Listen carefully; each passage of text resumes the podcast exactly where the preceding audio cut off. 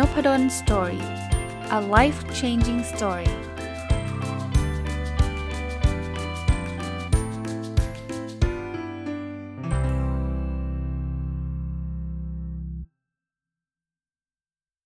สวัสดีครับ ยินดีต้อนรับเข้าสู่นพดล Story podcast นะครับน่าจะเป็นเช้าวันจันทร์นะครับ วันนี้ผม จะเอาหนังสือเล่มหนึ่งที่ต้องบอกว่าอ่านจบมาได้สักเกือบเดือนแล้ว แต่ว่าไม่ได้เอามารีวิวเหตุผล เพราะว่าผมกะว่าจะเอาไปใช้สำหรับงาน Book Point Book Club ครั้งที่ 14 ซึ่งเป็นครั้งที่ผ่านมาในวันเสาร์ที่ผ่านมานี้นะครับ ก็เลยยังไม่เอามารีวิวในพอดแคสต์คราวนี้ผ่านไปแล้วนะครับ เลยอยากจะหยิบมารีวิวยาวเลยหนังสือเล่มนี้เป็นหนังสือที่ผมชอบมากนะครับ เริ่มต้นกันเลยนะหนังสือเล่มนี้มีชื่อว่า The Psychology of Money ที่มาที่ไปทำไมผมถึงอยากอ่านหนังสือเล่มนี้นะก็ต้องบอกว่าเวลาเราพูดถึงการจัดการการเงินเนี่ยสำหรับผมเนี่ยผมชอบเปรียบเทียบกับการลดน้ำหนักอะไม่ใช่เราไม่รู้ครับ แต่เรารู้แต่เราทำไม่ได้ มันทำไม่ได้ไม่ใช่ว่ามันยากด้วยนะ มันทำไม่ได้เพราะว่าเรามีนิสัยที่มันตรงกันข้ามกับสิ่งที่มันควรจะทำเช่น เช่นเอาผมยกตัวอย่างการลดน้ำหนักเนี่ยทุกคนก็รู้นะกินให้น้อยออกกำลังกายให้มาก มันมันเบสิกอะแล้วมันมันถามว่ามันโหมันต้องแบบคำนวณคณิตศาสตร์อะไรวุ่นวายเปล่า แต่ถามว่าทำไมทำไม่ได้ เพราะเราเรามีนิสัยตรงข้ามไง เรามีนิสัยที่จะกินมากออกกำลังกายน้อย เพราะมันสบายกว่าง่ายกว่า ผมว่าเรื่องเรื่องเรื่องเงินก็เช่นเดียวกันนะ เราก็รู้เนาะต้องประหยัดเงินต้องหาเงินให้ได้เยอะๆ แต่ว่าพอเอาเข้าจริง พอเราเห็น iPhone รุ่นใหม่ออกมาเราก็ซื้อ เราอยากจะไปกินอะไรแพงๆเราก็ไปนะครับไอ้ที่เราบอกว่าอยากจะประหยัดเมื่อวานนี้เอาไว้ก่อนดีกว่านะผมเลยคิดว่าความสำเร็จเนี่ยมันไม่ได้อยู่แค่ความรู้อย่างเดียว เพราะว่าความรู้เรารู้กันหมดแล้วแหละ นะครับการจัดการการเงินเป็นยังไงเลือกหุ้นเลือกยังไงคือคือเราศึกษาได้อะมันมีหนังสือให้ศึกษาเยอะแยะนะผมเลยมาสนใจในด้านอารมณ์มากขึ้นนะครับนั้นหนังสือผมก็จะไป search พวกประมาณนี้ แล้ววันก่อนเนี่ยผมก็ได้มีโอกาสเข้าไป search หนังสือในเมซอนนะเลยไปเจอเล่มนี้มันเป็น best seller อยู่นะ psychology แปลว่าจิตวิทยานะ of money ก็คือเรื่องของเงิน อ่านจบแล้วแบบ เออต้องเอามาพูดเลยสำหรับผมนะคือคือผมมีความรู้สึกว่าผมไม่อยากได้ความรู้อันนี้คนเดียวอะ่ะผมจะต้องมาเล่าให้ให้คนอื่นๆ ที่ฟัง Nopadol's Story Podcast ฟังค่อนข้างมั่นใจว่าตอนเดียวไม่จบนะครับเดี๋ยวเดี๋ยวมาต่อให้จบแน่ๆว่าเหตุผลที่ผมเอามาพูดตั้งแต่วันจันทร์เพราะว่าถ้าเกิดสมมติพูดวันศุกร์เนี่ย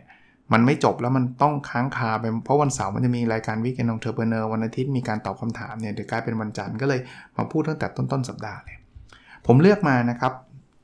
มันจะมีบทเรียนมาเรื่อยๆนะอันแรกสุดเนี่ยที่เป็นคำพูดที่มีในหนังสือนี้นะครับเขาพูดไว้แบบนี้เขาบอกว่า financial success is not a hard science แปลเลยเขาบอกว่าความสำเร็จทางการเงินเนี่ยมันไม่ใช่วิทยาศาสตร์อะไรที่มันแบบวุ่นวายยุ่งยากนะ it's it's a soft skill นะ มันเป็นทักษะ มันเป็นทักษะ ทักษะอะไร where how you behave is more important than what you know แปลว่า สิ่งที่คุณทำสำคัญมากกว่าสิ่งที่คุณรู้ เหมือนที่เมื่อกี้ผมเล่าให้ฟังไงครับว่า ทุกคนรู้ไงครับว่าต้องเก็บเงิน ทุกคนรู้ไงครับ ว่าจะต้องหาไรายได้เยอะๆนะครับ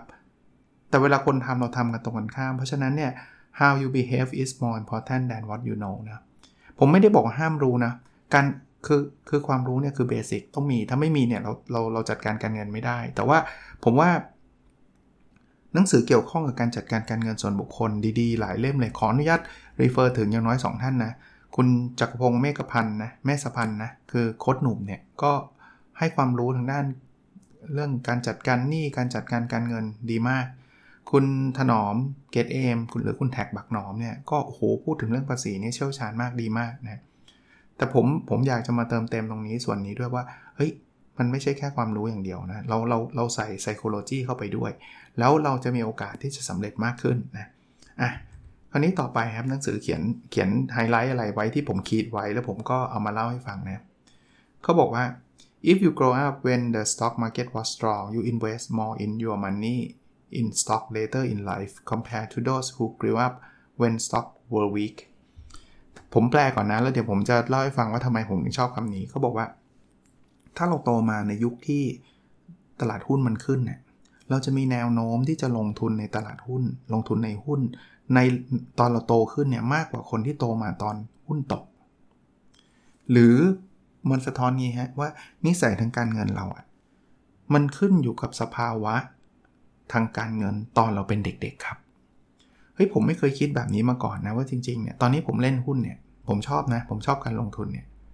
ผมมาคิดว่าเอ๊ะตอนที่ผมอยู่มัธยม ซึ่งตอนนั้นเนี่ย ต้องเรียกว่าคุณพ่อเล่นหุ้นเนี่ยเป็นเป็นเป็นช่วงที่แบบ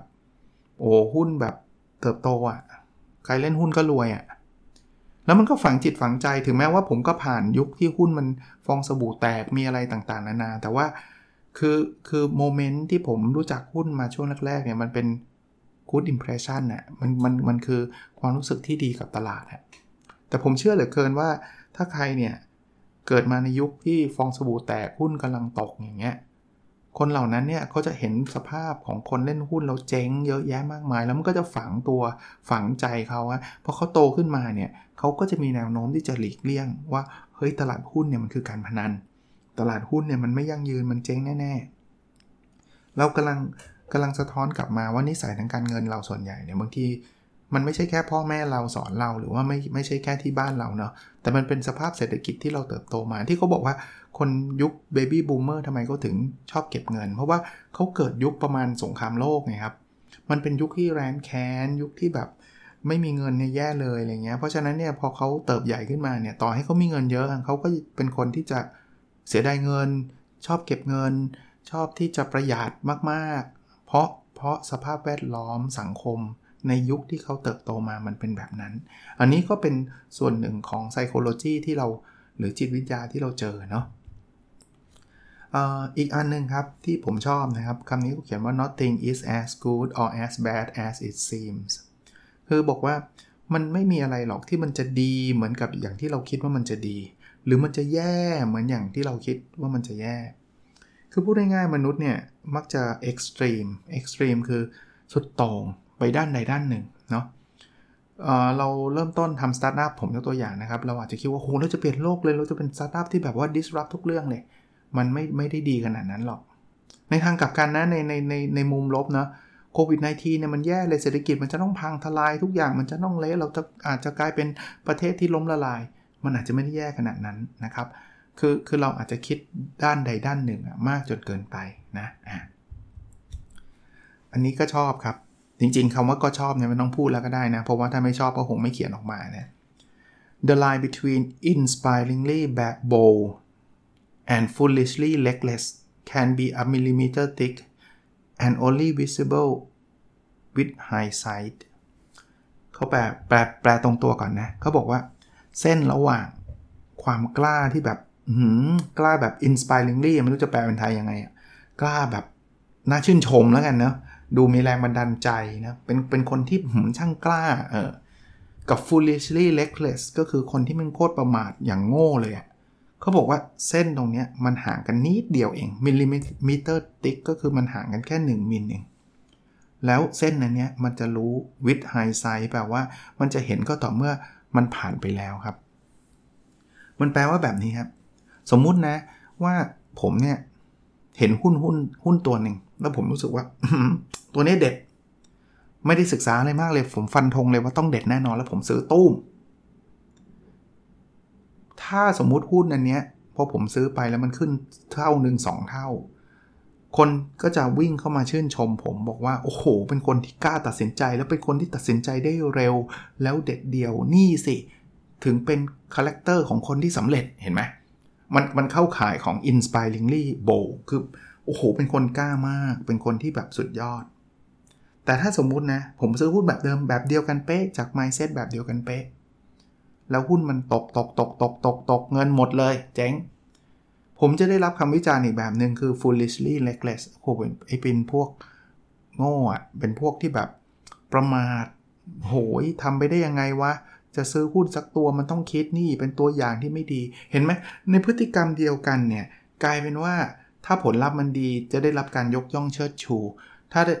ผลลัพธ์ไม่ดีเนี่ยกับโดนด่าเละเทะมันมันมันแทบจะเป็นพฤติกรรมเดียวกันเลยด้วยซ้ำนะเราไปรู้ทีหลังด้วยนะครับ อันนี้ก็เป็นบทเรียนนะเวลาเราไปอ่านคำวิจารณ์หรือความสำเร็จของใครต่อใครเนี่ยก็ก็ก็ต้องระวังไว้นิดนึงว่ามันมันมันมีลักษณะแบบนี้นะครับอ่าอันนี้อันนี้จะบอกว่าผมชอบ คือก็ชอบแหละเออเขาบอกงี้ studying a specific person can be dangerous because we tend to study extreme examples อ่าแปลว่า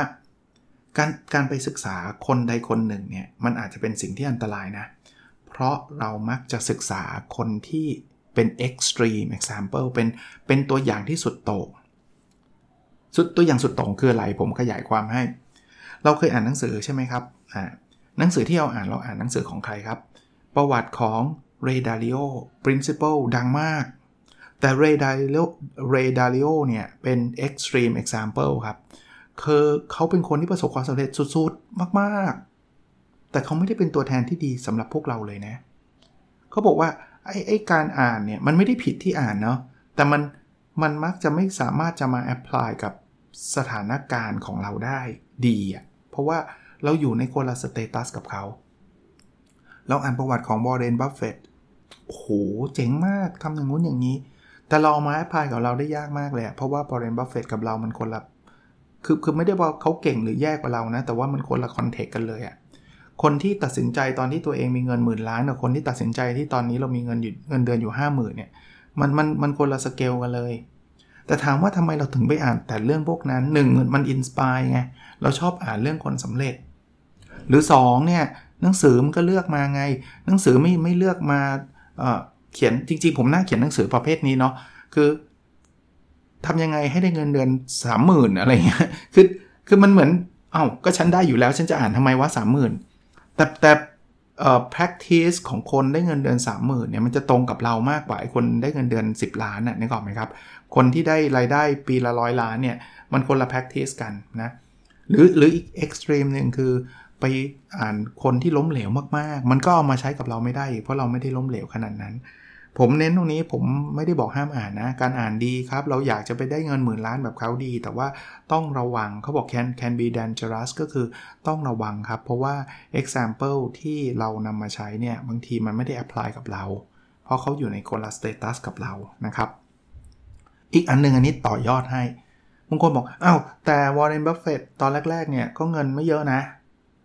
แต่ตอนนั้นมันคือยุค 1950 1960 แล้วตอนนี้เป็นปี 2020 อีก มันก็คนละยุคอีกนะ เพราะฉะนั้นให้เราทำตาม Warren Buffett เป๊ะๆอย่างที่หนังสือบอกก็ใช่ว่าเราจะรวยแบบเขานะ บางทีมัน apply ไม่ได้ในลักษณะแบบนั้นนะครับ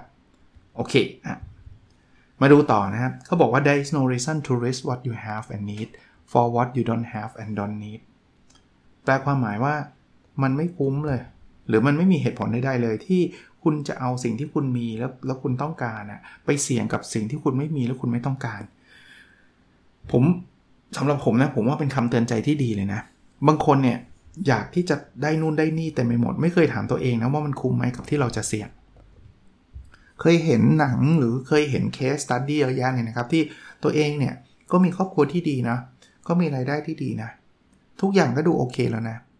แต่ก็เอาตรงๆ ใช้คำว่าโลภก็ได้ครับ อยากจะดีขึ้นไปอีก อยากจะได้มากกว่าไปไปกว่านั้นอีกไอ้อยากจะดีขึ้นอยากจะได้มากขึ้นไม่ใช่ความผิด ความผิดคือไปเอาสิ่งที่มีเนี่ยไปเสี่ยงกับสิ่งที่ไม่มีครับ เช่นขายบ้านขายรถไปลงทุนอะไรสักอย่างหนึ่งเฮ้ยคุณต้องเสี่ยงขนาดนั้นเลยเหรอถ้าคุณจะเสี่ยงขนาดนั้นเนี่ยมันคุ้มหรือไม่ แล้วสุดท้ายเนี่ยถ้าคุณได้มาก็คงดีใจแหละ ถ้าคุณไม่ได้นี่คือชีวิตคุณพังเลยนะเส่วนตัวผมผมผมพูดในมุมมองแบบนี้ด้วยแล้วแล้วทุกท่านเวลาฟังผมจะได้เห็นว่ามุมมองผมเป็นแบบนี้ ผมเป็นคนที่ค่อนข้างคอนเซอร์เวทีฟนะเรื่องนี้ ผมไม่ค่อยกล้าเสี่ยงอะไรก็ตามที่มันเริ่มมากระทบกับครอบครัว เริ่มมากระทบกับความเป็นอยู่ ผมเอาตรงๆ ผมว่า ถ้าถ้าจะจะจะต้องเสี่ยงหมดเนื้อหมดตัวเนี่ยผมไม่เสี่ยงดีกว่าเออเอางี้แล้วกัน ซึ่งก็เคารพว่าแต่ละคนเนี่ย risk tolerance หรือว่า ความกลัวความเสี่ยงอาจจะแตกต่างกันนะหรือสภาพสสสสถานะเศรษฐกิจของแต่ละคนอาจจะแตกต่างกันนะบางคนจะบอกว่าโอ้อาจารย์ ถ้าไม่เสี่ยงผมก็อยู่ไม่ได้อะอันนั้นก็เข้าใจนะครับอะเรามาดูต่อนะ อันถัดไปที่ผมเขียนไว้นะครับ ผมบอกบอกว่า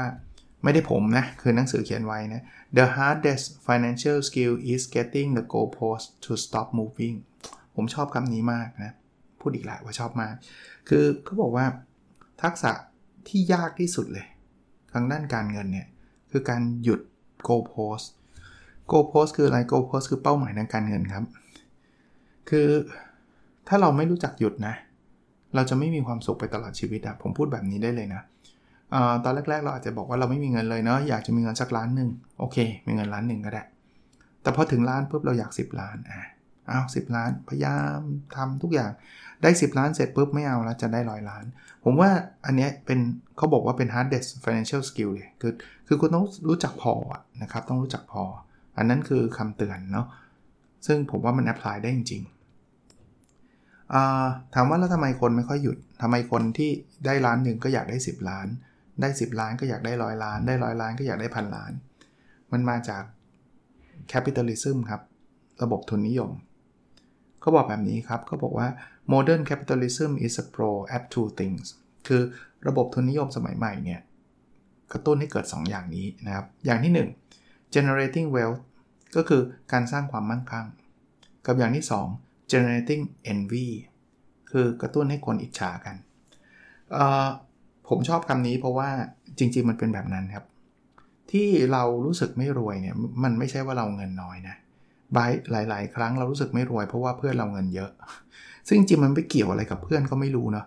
แต่ว่าคนเรามันอดไม่ได้ที่จะเปรียบเทียบอะ่ะมันมีงานวิจัยเยอะแยะเลยครับที่บอกว่า เออเนี่ยเรายอมได้เงินน้อยลงนะ ถ้าเราได้เยอะกว่าเพื่อน ซึ่งมันแปลกนะ เช่นสมมุติว่าคุณคุณอยากมีเงิน 75,000 บาท 75,000 บาทต่อเดือนหรือ 50,000 บาทต่อเดือน บอกว่าอยากได้ 75,000สิใช่ไหมถ้าเลือกได้แบบนี้อยากได้ 75,000แต่ถ้าเปลี่ยนสถานการณ์ไปบอกว่า คุณอยากจะทำคุณอยากจะเป็นแบบไหน คุณได้ 75,000แต่เพื่อนคุณได้ทุกคนเนี่ยที่ทำงานพร้อมคุณได้เงินได้เงินเดือนแสนบาทเลยแต่คุณได้ 75,000คนเดียวกับคุณได้ 50,000 บาท แต่เพื่อนคุณที่ทำงานพร้อมกันเนี่ยทำได้แค่ 30,000 บาท หลายคนเลือก 50,000นะแปลกไหมพี่เลือกเป็นเพราะว่ามันจะได้ดีกว่าเพื่อนไงเพื่อนมันได้แค่ 30,000ไว้เราได้ 50,000ไว้แต่ถ้าเกิดเพื่อนได้แสนหนึ่งเราได้ 75,000นี่เรารับไม่ได้ว่ะทั้งนั้นที่75,000มันดีกว่า 50,000นะเพราะฉะนั้นเนี่ยเราก็เลยไม่รู้จักพอไงครับ เพราะว่ายิ่งเราไปเทียบกับเพื่อนเนี่ยมันจะมีเพื่อนคนหนึ่งที่ได้เงินมากกว่าเราเสมอ และอาจจะไม่ใช่คนเดียวด้วยนะครับ เราก็จะแบบไปเรื่อยๆนะเขายังมีการเขียนอีกว่า happiness เนี่ยมันคือมันคือ result minus expectation นะก็คือความสุขเนี่ยมันคือผลที่เราได้ลบด้วยความคาดหวัง ถ้าเมื่อไหร่ก็ตามความคาดหวังเราเพิ่มสูงขึ้นเรื่อยๆ ไม่ว่าเราจะได้เท่าไหร่มันก็ไม่พอหรอกครับนะอันนี้ก็เป็น psychology of money อันหนึ่งเนาะเป็นเป็นจิตวิทยาเกี่ยวกับเงินอันหนึ่งที่ผมคิดว่าน่าจะไปปรับใช้ได้นะครับ ถัดไปครับเวลาคนโลภคนทำยังไงคนก็อยากรวยเร็วนะพราะคนอยากรวยเร็วเนี่ยวิธีทางลัดมันมีเยอะแยะเลย เช่น การพนัน เช่น แชร์ลูกโซ่ อะไรก็ตามที่เขาบอกว่ารวยภายใน 24 ชั่วโมง รวยเดี๋ยวนี้ รวยวันนี้เนี่ย ผมผมขอให้เป็นเสียงสิ่งเสียงหนึ่งก็แล้วกันนะที่เตือนว่า ไม่ใช่ว่าทำไม่ได้นะทำได้แต่โอกาสน้อยมาก เอาเอาการพนันก็แล้วกัน คือมีแม้คนรวยจากการพนัน ผมก็เชื่อว่าอาจจะมี แต่น้อยมากครับ ยกเว้นว่าท่านไปเปิดบ่อน ซึ่งมันก็เป็นสิ่งผิดกฎหมาย หนังสือเล่มนี้ก็เขียนเหมือนกันนะ บอกว่า the only way to win in a Las Vegas casino is to exit as soon as you enter เขาบอกว่าหนทางเดียวที่คุณจะชนะ ในคาสิโนที่อยู่ในลาสเวกัสเนี่ย คือออกมาให้เร็วที่สุดครับ เพราะถ้าเกิดคนเล่นกำไรทุกคนนะ ผมว่าบ่อนเจ๊งลาสเวกัสอยู่ไม่ได้ มันมันเป็นเป็นไปตามหลักของความน่าจะเป็นอยู่แล้วครับ ทุกเกมในลาสเวกัสเนี่ยเขาดีไซน์มาว่าในลองรันเราแพ้เสมอครับ ไม่มีเกมไหนที่ลองรันเราชนะ เพราะว่าถ้าเกมนั้นมีลาสเวกัสก็เจ๋งเอาง่ายๆเลย มันเป็น basic พื้นฐานเลย ผมจำไม่ได้ว่าผมได้จากสถิติมาจากที่ไหนที่มีคนบอก slot machine น่ะที่เล่นโยกโยกโยกแล้วก็ บางทีเราต้องหยอดเหรียญไปใช่ไหมบางทีเราก็ได้บางทีเราก็เสียเนี่ยเขาบอกว่าสถิติเนี่ยมันคือเราหยอดเหรียญไปร้อยเหรียญร้อยบาทเนี่ยเราจะได้คืนมา 93 บาท แต่มันจะค่อยๆกินเราไปครับเพราะบางทีเราก็จะได้ได้เงิน คือคนจะรวยมีอยู่อย่างเดียวฮะคือ หยอดเหรียญเข้าไปเสร็จปุ๊บได้เงินปุ๊บแล้วขึ้นนอนเลยเลิกเล่น ก็เป็นเคสเดียวแต่ผมบอกว่าบอกได้เลยว่า คนไปอยู่ลาสเวกัสเนี่ยน้อยคนมากที่จะทำตัวแบบนั้น เดี๋ยวคุณก็หยอดจนหมดเนี่ยเดี๋ยวไอ้ที่ได้มาก็คืนเขาหมดนะครับ ก็เป็นข้อเตือนใจนะ แชร์ลูกส่งลูกโซ่เนี่ยพวกรวยเร็วๆเนี่ยผมว่าโอกาสเกิดขึ้นน้อยมากนะครับ เกิดขึ้นน้อยมากามาดูต่อนะครับก็บอกว่าสิ่งมันมีหลายสิ่งในชีวิตเราเลยนะ ที่มันมีค่าเขาเรียกว่า priceless หรือ invaluable อะคือประมาณค่าไม่ได้คือมันมีค่ามากๆ เช่นชื่อเสียง ความเป็นอิสระ ครอบครัวและเพื่อนนะ การได้รับความรักจากคนที่เราเราอยากได้รับความรักหรือความสุข สิ่งพวกนี้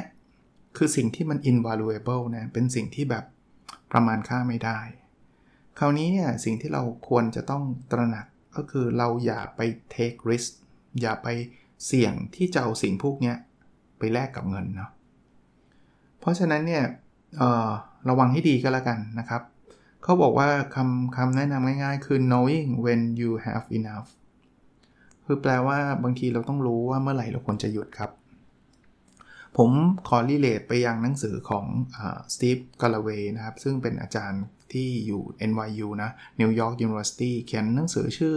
happiness equation มั้งถ้าผมจำไม่ผิดเนี่ยเขาก็บอกสถิติอันหนึ่งนะเขาบอกว่ามนุษย์เราเนี่ย คือตอนแรกเนี่ยเงินกับความสุขมันแปรผันกัน ถ้าเราไม่มีเงินเราไม่มีความสุขนะพอเราเริ่มมีเงินมากขึ้นความสุขก็จะมามากขึ้นมากขึ้นมากขึ้น แต่มาถึงจุดหนึ่งเนี่ยเงินกับความสุขเนี่ยมันจะไม่แปรผันกันละแล้วถ้าจำไม่ผิดตัวเลขนั้นคือ 75,000 เหรียญต่อปีของสหรัฐอเมริกา ถ้าผมแปลเป็นเป็นไทยนะมันอาจจะไม่ไม่ได้เป๊ะแบบไทยนะเพราะว่าค่าของชีพเราไม่เหมือนกัน แต่ว่าตกประมาณเดือนละ 2 0 0 0 0นนะถ้าคุณได้เกินตรงนั้นไปแล้วเนี่ยมันไม่คุ้มแล้วล่ะที่คุณจะเอาเวลาสุขภาพไปแลกเพราะว่าเงินที่ได้มาเนี่ย คุณจะไม่ได้มีความสุขมากขึ้น หรือมันคุ้มค่ากับเวลาหรือสุขภาพที่เราไปแลกแล้วนะครับ ก็ผมไม่ได้บอกห้ามหาเงินนะ แต่ว่าบางทีเนี่ยหลายคนนะเบอร์นเอาเลยทั้งๆที่เงินเดือน4ี่ห้าแสนอะไรเงี้ยก็อาจจะต้องระวังนิดนึงนะครับหรือหรือหรือเน้นอีกทีไม่จำเป็นจะต้องไปถึง2องแสนบางคนบอกผมยังไม่ถึงเลยอาจารย์ห้าหมื่นก็เบอร์นเอาแล้ว แต่ถ้าเกิด 5 0,000 มันพอแล้วสำหรับการใช้ชีวิตอย่างมีความสุขเนี่ยบางทีก็ต้องคิดนะ ว่าเรายังควรจะเอาเงินไปแลก เอาเอาแรงเอาสุขภาพเราไปแลกอยู่ไหมนะครับ โดยเฉพาะอย่างยิ่งคนที่เริ่มอายุเยอะมากขึ้นเรื่อยๆเนี่ยเรื่องสุขภาพสำคัญนะครับ เรื่องความสำคัญ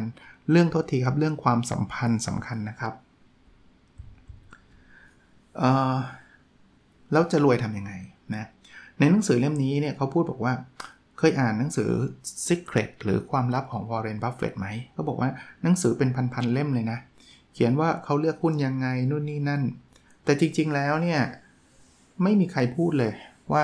เคล็ดลับความสำเร็จของ Warren Buffett คือเขาลงทุนในระยะยาว จริงๆ Warren Buffett เนี่ยรวยมาขนาดนี้เนี่ยเพราะเขาใช้เวลา 75 ปีนะในการลงทุนนะตอนนี้เขาอายุ 90 กว่าแล้วถ้าถ้าผมจำไม่ผิด คือเขาลงทุนตั้งแต่เด็ก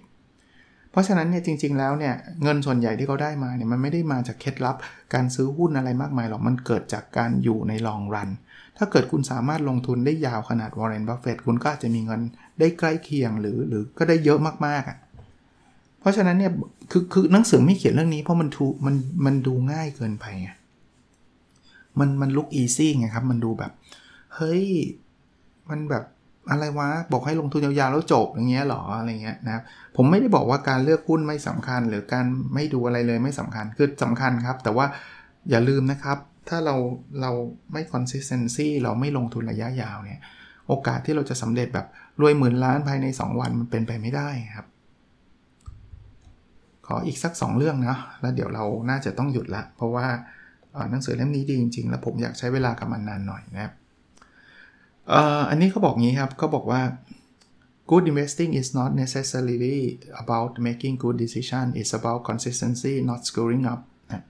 คือเขาบอกว่าการการลงทุนเนี่ย มันไม่จำเป็นที่จะต้องตัดสินใจถูกตลอดเวลาหรอก แต่จริง ๆ แล้วมันคือการตัดสินใจที่มันไม่ทำให้เราเจ๊งอะเชื่อไหมฮะ ตอนแรก ๆ เนี่ยผมอ่านหนังสือของ Warren Buffett นะ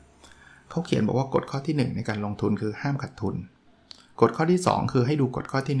1 คือผมอ่านเสร็จแล้วผมรู้สึกแบบโอยไร้สาระจริงๆว่ะเขียนแบบนี้ใครก็เขียนได้ว่ะเอาจริงๆนะผมรู้สึกแบบนั้นจริงๆนะว่าแบบเฮ้ยคือแบบไม่ขาดทุนยังไงวะเนี่ยแต่แต่พอผมศึกษาเข้าไปลึกๆ แล้วอ่านหนังสือหลายๆเล่มจริงมันเป็นกฎที่ทรงพลังนะ ผมขออนุญาตมาขยายความให้ครับ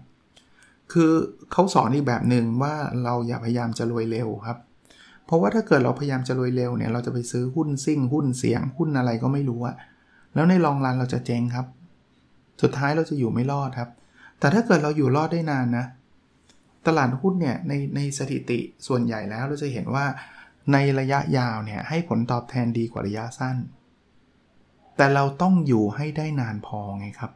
ประเด็นคือเราต้องทำยังไงก็ได้ครับ ที่จะทำให้เราไม่เจ๊ง ซื้อหุ้นต้องระวัดระวัง ไม่ว่าจะพูดถึง margin of safety จะต้องซื้อราคาที่ถูก หรือหุ้นมันต้องมั่นคงปลอดภัย คือไม่มีใครการันตีได้หรอกครับว่าหุ้นไหนจะไม่เจ๊งอะ่ะนั้นถ้าถ้าส่วนตัวผม อันนี้เป็นความเห็นส่วนตัวเลยนะครับ ไม่ไม่ไม่ไม่ได้ก้าวไก่วิธีการลงทุนของใครนะฮะสำหรับผมเนี่ยผมจะซื้อหุ้นที่ผมนอนหลับอะคือซื้อแล้วผมไม่รู้สึกว่าพรุ่งนี้มันจะเจ๊งปะวะพรุ่งนี้ราคามันจะเท่าไหร่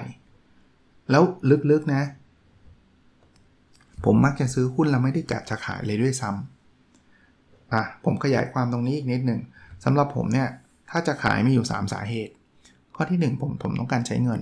มันมีครับบางที่เราอาจจะต้องไปซื้อบ้านต้องอะไรเงี้ยอะมันจำเป็นก็ต้องขายก็ต้องขาย ข้อที่ 2 ผมคิดว่าหุ้นตัวนั้นเนี่ยมันไม่เหมือนเดิมต่อไปแล้ว เช่น มันเปลี่ยน business model ไปเลย แต่ก่อนมันทำธุรกิจนี้ ตอนนี้มันมันอยู่ดีๆ มันไปทำธุรกิจอื่น ซึ่งผมไม่เห็นด้วยแล้ว หรือผมไม่ไม่เข้าใจธุรกิจนั้น คือมันเปลี่ยนไปเลยอะนะหรือเปลี่ยนผู้บริหารแล้วผู้บริหารคนใหม่นี่ดูแบบเฮ้ยมันไม่ใช่เลยมันมันมันมันมันพาองค์กรไปคนละทิศทางจากที่ผมเคยคิดนะคือมันเปลี่ยนไปอะนะเปลี่ยนไปอย่างมากนะหรืออันที่ 3 ผมดันไปเห็น opportunity อันอื่นที่มันแบบเฮ้ยมันเจ๋งมากมันดีมาก แต่ว่าผมคิดว่า ผมไม่มีเงินพอแล้วผมต้องใช้เงินนะครับ ก็ก็มีอยู่ 3 อย่างนะโอเคนะครับขออีกสักเรื่องหนึ่งนะครับ สั้นๆนะครับเขาบอกว่า getting money is one thing keeping it is another คือทักษะของการสร้างเงินของการได้รับเงินเนี่ยมันเป็นเรื่องหนึ่ง ทักษะของการเก็บเงินมันเป็นอีกเรื่องหนึ่งครับ เพราะฉะนั้นเนี่ยคนได้เงินหาเงินเก่ง อาจจะไม่รวยก็ได้ ถ้าเก็บเงินไม่เป็น คนที่ เก็บเงินเก่ง แต่หาเงินไม่เป็นก็เก็บได้แค่นั้นแหละครับ ก็อาจจะไม่รวยบางทีเราต้องต้องมีทั้ง 2 ทักษะแต่ 2 ทักษะนี้ไม่เหมือนกันนะครับโอเค เพื่อความไม่ยาวเกินไปนะ ผมอยากจะหยุดไว้แค่นี้นะครับ หนังสือชื่อว่า The Psychology of Money ถ้าด้วยเรทนี้มีสิทธิ์จะ 3 ตอนเลยครับ ถ้าด้วยเรทนี้นะ ก็ก็ไม่เป็นไรครับ ค่อยๆทำไป แล้วผมคิดว่ามันน่าจะเหมาะสมกับยุคสมัยตอนนี้ด้วยซ้ำนะครับ โอเคนะครับ แล้วเราพบกันในสดถัดไปครับ สวัสดีครับ